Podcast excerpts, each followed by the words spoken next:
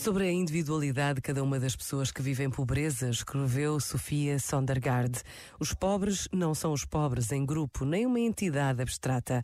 São sim pessoas concretas, com percursos de vida concretos, com vulnerabilidades, mas também desejos, receios, vontades. São pessoas capazes de ter força na fragilidade, capazes de lutar nos momentos e de deixar-se vencer pela falta de esperança noutros momentos, tal como qualquer outra pessoa. Daí a importância de olharmos para cada pessoa como pessoa, com a mesma dignidade e respeito com que gostamos que os outros olhem para nós.